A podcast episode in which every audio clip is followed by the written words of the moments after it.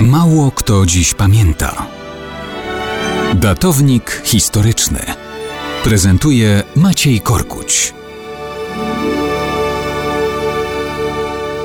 Mało kto dziś pamięta, że w lutym 1820 roku życie zakończył Alojzy Feliński, który do naszej historii przeszedł jako autor, nie autor, hymnu Boże, coś Polskę. Urodził się w Łódzku tuż przed pierwszym rozbiorem, uczestniczył w obradach Sejmu Czteroletniego, był adiutantem Kościuszki.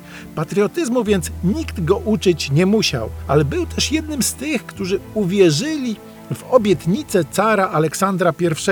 Ten po epoce napoleońskiej został koronowany na króla Polski, władcę utworzonego na Kongresie Wiedeńskim w 1815 roku karłowatego Królestwa Polskiego. Aleksander obiecywał jednak Polakom wolności i swobody, ale też połączenie królestwa z ziemiami zabranymi przez Rosję wcześniej i włączonymi do imperium carów. Nic dziwnego, że wielu uważało Aleksandra początkowo za wskrzesiciela Polski, co też wybijano wprost na monetach. To też Feliński bez problemów przyjął prośbę wielkiego księcia Konstantego, aby stworzyć hymn na rocznicę utworzenia tegoż Królestwa Polskiego.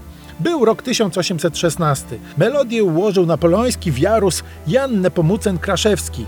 Tekst nawiązujący do hymnu angielskiego opiewał cara króla, który połączył ze sobą dwa braterskie ludy jako anioł pokoju. Oczywiście chodziło o Polaków i Rosjan.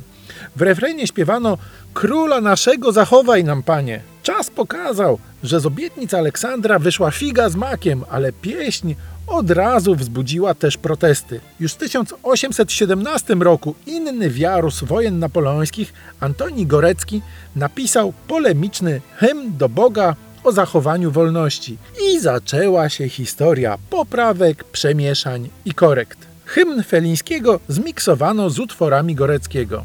Z Felińskiego zostawiono tylko dwie pierwsze strofy i fragmenty trzeciej.